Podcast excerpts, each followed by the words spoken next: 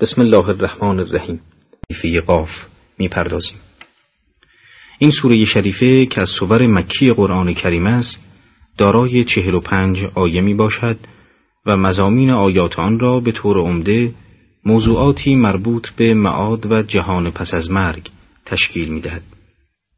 همان گونه که می‌دانید آیات قرآن مجموعه است از احکام تشریعی دستورات اخلاقی و معارف و اعتقادات حقه اسلامی که هر یک به نوبه خود سهم به سزایی در رسیدن انسان به سرمنزل کمال را داراست. یکی از مباحثی که در معارف اسلامی و قرآنی حائز اهمیت بسیار است، بحث معاد و بازگشت به سوی خداست. بخش وسیعی از آیات قرآنی اختصاص به این موضوع یافته و از جوانب مختلف آن سخن به میان آمده است. پیداست که توجه انسانها به معاد و سفر ابدی که در پیش دارند نزد خداوند سبحان مهم و با ارزش است تا جایی که سعی شده هیچ شبهی نسبت به این مسئله در اذهان باقی نماند. همان گونه که گفتیم سوره شریفه قاف نیز از جمله صوری است که به مسئله معاد و حرکت آدمی به سوی جهان آخرت و ابدیت پرداخته است. در تفسیر مجمع البیان آمده است که حضرت امام محمد باقر علیه السلام فرمود هر که بیشتر سوره قاف را در نمازهای واجب و مستحب بخواند خدا روزی او را فراخ گرداند و روز قیامت نامه عملش را به دست راستش دهد و حساب رسیدگی به کارهایش را آسان نماید. اینک ترجمه آیات.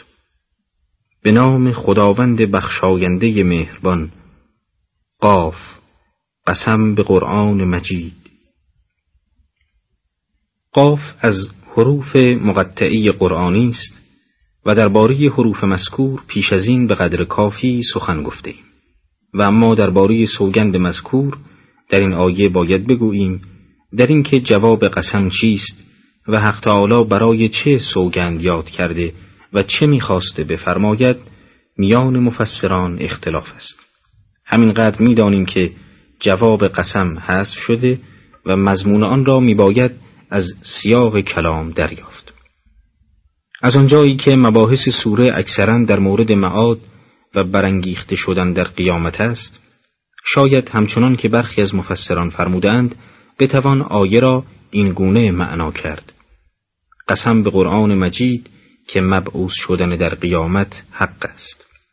و یا اینکه در رابطه با آیه دوم این چنین بگوییم قسم به قرآن مجید که تو ای پیامبر هر از منظرین هستی. مشرکان و بتپرستان پیامبری بشر را منکر بودند. لذا نسبت به رسالت سرور دو عالم حضرت رسول اکرم صلی الله علیه و آله به دیده تعجب می نگریستند.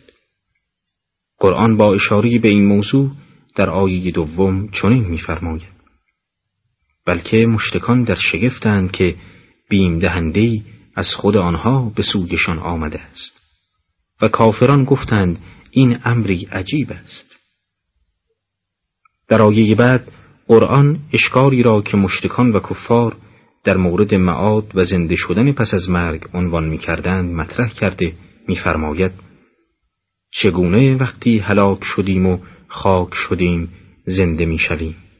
این بازگشتنی بعید است. نخست متذکر می شویم که جمله از این آیه شریفه به خاطر وجود قرینه حذف شده است. بنابراین ترجمه آیه با مضمون جمله محذوف چنین است. آیا هنگامی که مردیم و خاک شدیم بار دیگر باز می گردیم و زنده می شویم این بازگشتنی عجیب است همان گونه که از این آیه شریفه برمی آید مخالفان و منکران معاد از این موضوع در تعجب بودند که چگونه ممکن است انسان پس از آن که مرد و بدنش پوسید و تبدیل به خاک گردید بار دیگر زنده شده مبعوث می گردد. مگر می شود که بدن انسان مرده که اجزایش به مرور زمان متلاشی شده و باد ذرات آن را پراکنده کرده است بار دیگر گرد هم آید و به صورت اولیه شکل گیرد همین مسئله بود که امر معاد و برانگیخته شدن در قیامت را در نظر مخالفان غیر ممکن جلوه می‌داد. قرآن در ضمن آیات بعدی از دو طریق به این اشکال پاسخ گفته است. اول اینکه علم و قدرت بیحد و انتهای پروردگار را مطرح کرده از این راه غیر ممکن بودن حیات دوباره و خلق جدید در قیامت را منتفی می سازد. زیرا انجام این گونه امور بر حسب عادت محال و غیر ممکن است نه بر حسب عقل. و هر آنچه که عقل آن را محال نشمارد به طور حتم در حیطه قدرت پروردگار خواهد بود. دیگران که ضمن این آیات قرآن نمونه محسوس و شبیه به حوادث قیامت را ارائه داده امکان احیاء مردگان را از راه وقوع امری شبیه به آن اثبات می کند. در این آیات چنین می‌خوانیم. هر آینه می‌دانیم آنچه را که زمین از ایشان میکاهد و نزد ما کتابی نگاه داشته است.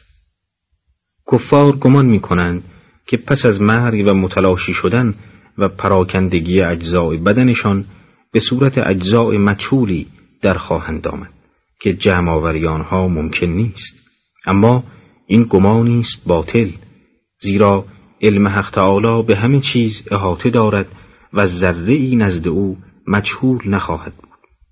و البته ایراد و اشکال کفار از روی جهل نیست لذا جلوه ای از اناد ایشان با حق است.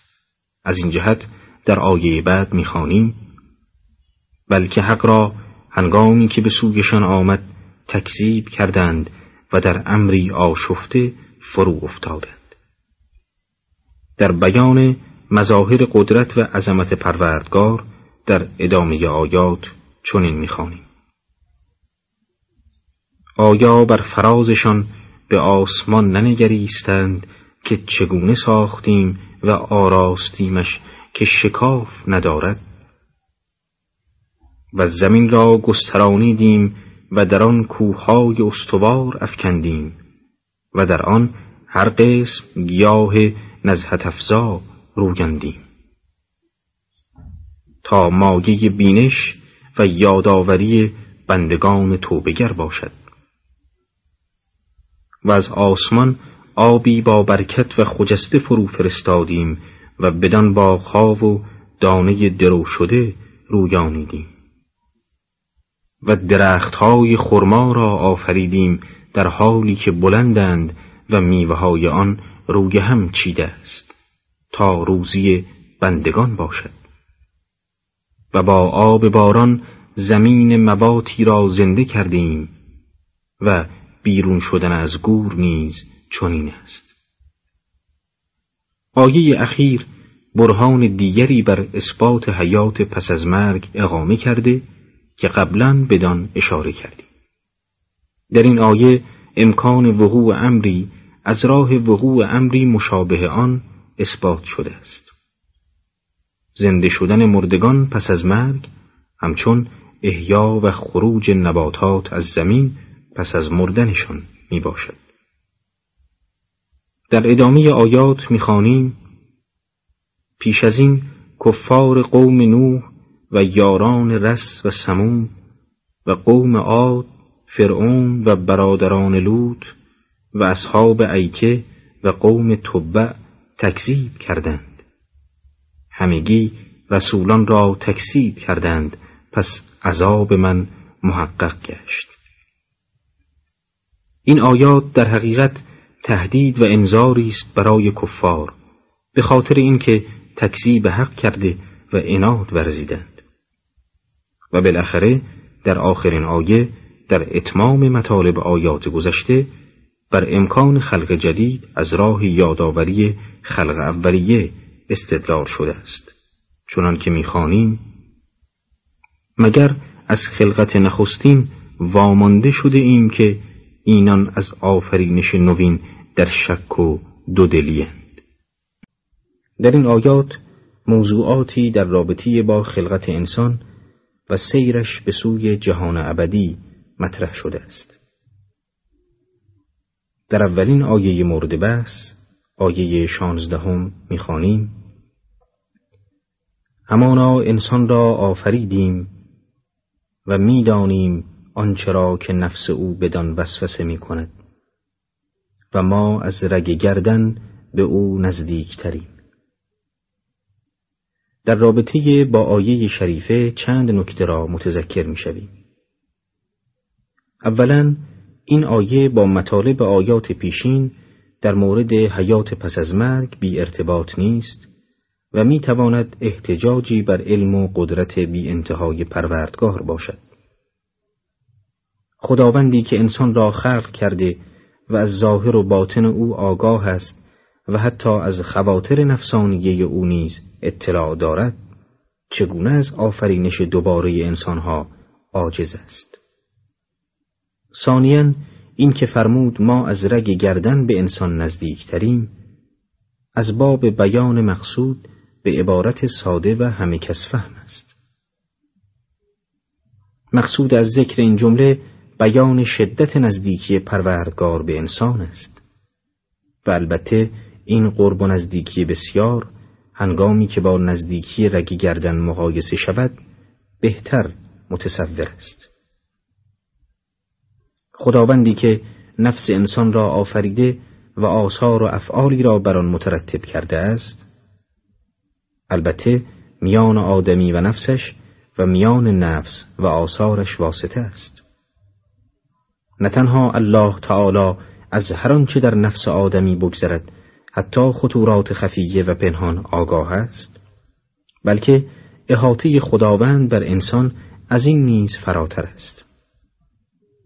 اما از آنجایی که این معنا بسیار دقیق و ظریف است و تصورش برای همه ممکن نیست در این آیه با نزدیکی رگ گردن مقایسه شده تا تلقیش برای عموم آسان باشد.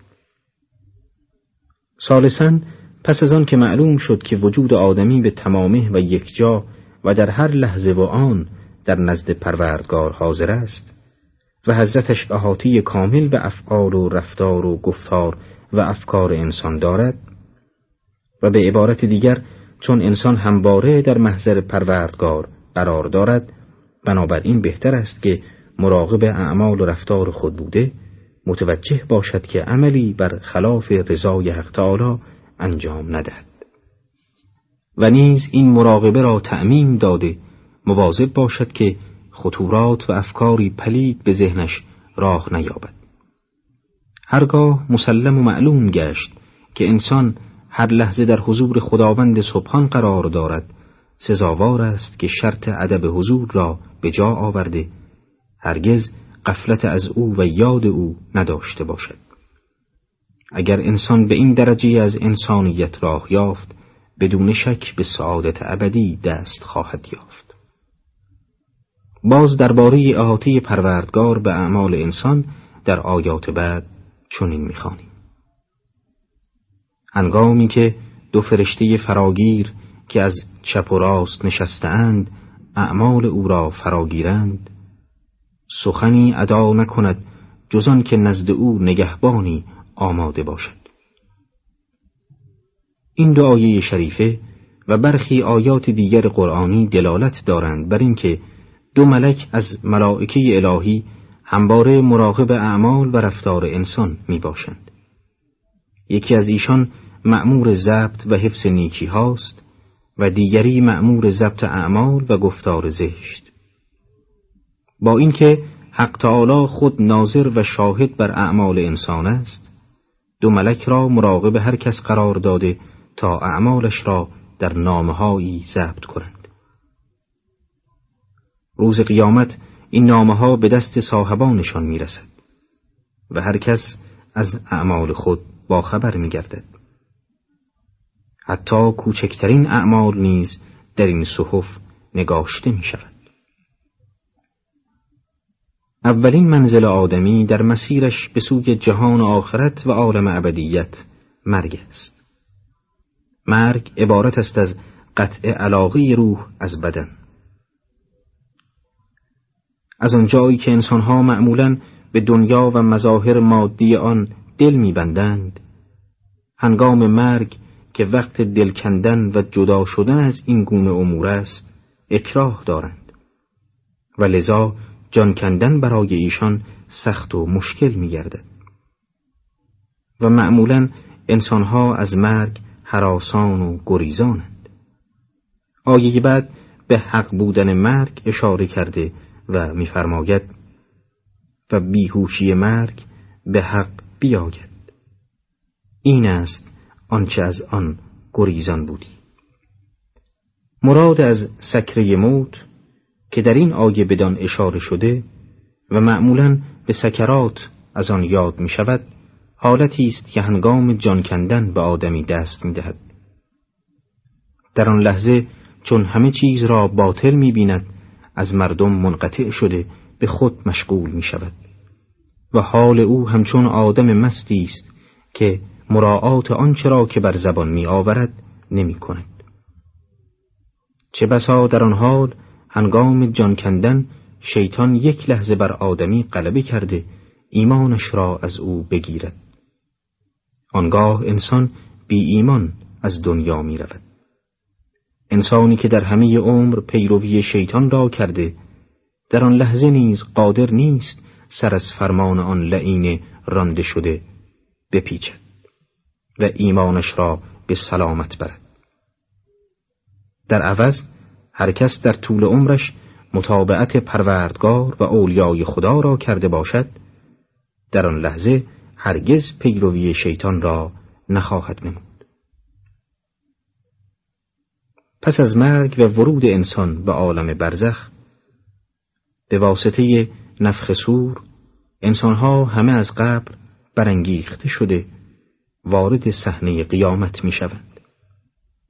یک یک قدم به عرصه محشر گذارده برای رسیدگی به حساب اعمالشان به نزد حق تعالی حاضر می شوند. در آیات در این مورد چنین می‌خوانیم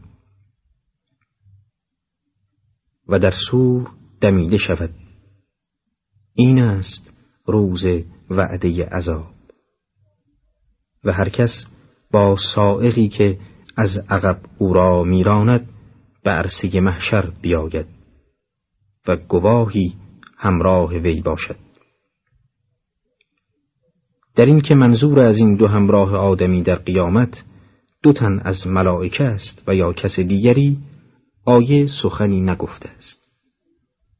اما منظور از سائق آن کسی است که آدمی را به سوی مواقف قیامت و حسابرسی سوق می دهد و گواهی دهنده نیز کسی است که بر اعمال آدمی شاهد است. سپس خدای سبحان به مجرمین و منکران معاد میفرماید از این روز به قفلت بودی. پس پرده تو را از تو برداشتیم و اکنون دیدت تیزبین است. چند نکته را در مورد این آیه شریفه متذکر می شویم. اولا اینکه در آیه میفرماید لقد کنت فی قفلت من هازا که منظور از آن قفلت از حقایقی است که در روز قیامت مشاهده می شود. ثانیا از عبارات آیه که خطاب پروردگار است چنین برمیآید که در روز قیامت هجاب ها و پرده های قفلت از چشم آدمی کنار رفته انسان حقیقت امور را مشاهده می کند. و در این محور آیات بسیاری در قرآن وجود دارد. سالسا قفلت آدمی و بودنش در قید هجابهای دنیوی مانع از آن است که حقایق را مشاهده نماید. و اگر کسی این پرده ها را در همین دنیا کنار بزند البته حقایق را قبل از مرگ مشاهده خواهد نمود. در ادامه آیات می‌خوانیم فرشته موکل بر او می‌گوید اینک نامه عمل او نزد من حاضر است. آنگاه از جانب حضرت باری به دو فرشته سائق و شهید خطاب می شود. هر کفران پیشه ستیزگر را که مانع خیر و تجاوزگر و شکاک بوده است در دوزخ بیفکنید. آن کس که با خداوند خدایی دیگر می نهاد پس در عذابی شدید بیفکنیدش. همنشین او گوید پروردگارا من به سرکشیش وا نداشتم ولکن در زلالتی دور بود.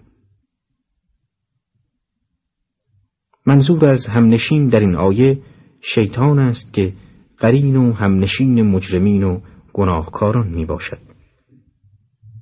در ادامه آیات سخنان خداوند قهار در آن هنگامه حساس این گونه آمده است.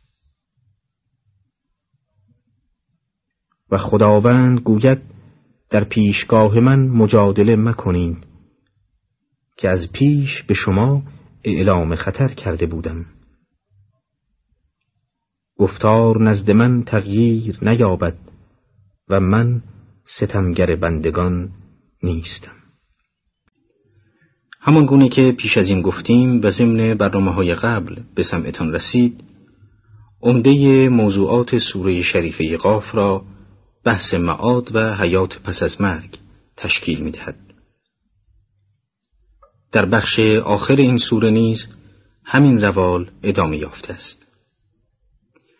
لذا آیات این قسمت با توصیفی از دوزخ بدین گونه آغاز شده است. روزی که به دوزخ گوییم آیا پر شدی و گوید آیا افزونتر هست این سؤال و پاسخ دوزخ به حق تعالی برای اشاره به این حقیقت است که قهر و عذاب الهی هرگز از احاطه به مجرمان و گناهکاران عاجز نیست و اما این که پاسخ دوزخ به چه زبانی بوده است در آن اختلاف می باشد. برخی این پاسخ را زبان حال دوزخ می دانند و بعضی معتقدند که این جواب از آن فرشتگان مأمور عذاب در دوزخ است و به جهنم نسبت داده شده است. اما اینها همه حمل آیه بر خلاف ظاهر است.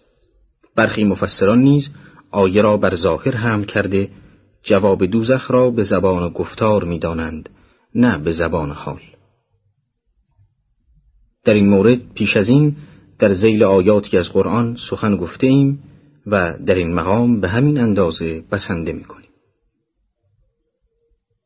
در ادامه آیات قرآن حال متقیان را در روز قیامت توصیف کرده می‌فرماید بهشت برای پرهیزکاران فراپیش آید و دور نباشد. در این که متقیان چه کسانی هستند و تقوا چیست سخن بسیار است و این برنامه گنجایش آن را ندارد. کوتاه سخن این که تقوا عبارت است از آن حالت معنوی و روحانی که در انسان وجود دارد و او را از ارتکاب معاصی و گناهان برحذر می دارد. تقوا همان خود نگهداری و حفظ نفس از داخل شدن در گرداب گناهان و راه های هوا و هوس است.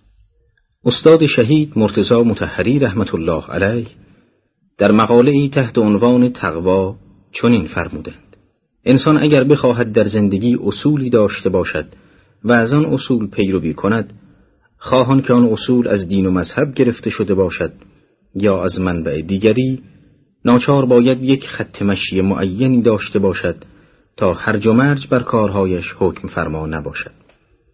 لازمه خط مشی معین داشتن و اهل مسلک و مرام و عقیده بودن این است که به سوی یک هدف و یک جهت حرکت کند و از اموری که با هوا و هوسهای آنی او موافق است اما با هدف او و اصولی که اتخاذ کرده منافات دارد خود را نگهداری کند. بنابراین تقوا به معنای عام کلمه لازمه زندگی هر فردی است که می‌خواهد انسان باشد و تحت فرمان عقل زندگی کند و از اصول معینی پیروی نماید. تقوای دینی و الهی یعنی اینکه انسان خود را از آنچه از نظر دین و اصولی که دین در زندگی معین کرده خطا، گناه و پلیدی و زشتی شناخته شده حفظ و سیانت کند و مرتکب آنها نشود. امام همام علی ابن ابی طالب علیه السلام در مورد تقوا می‌فرمایند تقوای خدا دوستان خدا را در حمایت خود قرار داده و آنها را از تجاوز به حریم محرمات الهی نگه داشته است. و خوف خدا را ملازم دلهای آنها قرار داده است تا آنجا که شبهای آنها را زنده و بیدار نگه داشته و روزهای آنان را قرین تشنگی کرده است. در آیات بعد در اوصاف اهل بهشت می‌خوانیم این است بهشتی که به همه توبه کنندگان نگهدارنده تقوا وعده می‌دادند. همان که از خدا رحمان نادیده ترسد و با قلب تائب آمده است. آنگاه خطا باید به سلامت داخل بهشت شوید. آن روز روز جاوید است. در آنجا هرچه بخواهند دارند و نزد ما بیشتر هست. همان گونه که شنیدیم در آگی اخیر در توصیف اهل بهشت چنین آمده است که ایشان هر آنچه را که اراده و خواستشان به آن تعلق گیرد و تعلق خواستشان بدان ممکن باشد بدون استثناء مالک خواهند بود. و اما در انتهای آیه آمده است که برای اهل بهشت نزد خداوند مزید بر آنچه بخواهند خواهد بود. جمعی از مفسران معتقدند که این فزونی بر درخواست که در نزد خداوند است عبارت از همان مشتهیات و روزیهای بهشتی است. پس هرگاه اهل بهشت روزی را طلب کنند بهتر و بیشتر از آنچه خواستند برخوردار خواهند شد. لکن ادهی چنین گفتند که منظور از آن مزید بر درخواست چیزی بالاتر و کمالی فراتر از حد خواست و اراده ایشان است. زیرا اگر از سنخ همان روزیهای بهشتی باشد معنا ندارد که از قسمت اول آیه استثنا شده باشد. در آیه بعد خداوند سبحان مشتکان را از عاقبت بدی که در انتظارشان است بر حذر داشته می‌فرماید چه نسلها هلاک کرده ایم که هلاک شدگان به صلابت از این مشتکان بیش بودند و در شهرها سیر می کردند. آیا آنان از عذاب گریزگاهی یافتند؟ همانا در این حقایق برای هر که دلی دارد یا با حضور قلب گوش فرا دارد اندرزی هست دل که در آیه بدان اشاره شده است عبارت از مرکز و جایگاهی در درون آدمی است که انسان به واسطه آن خیر را از شر و حق را از باطل تشخیص می دهد.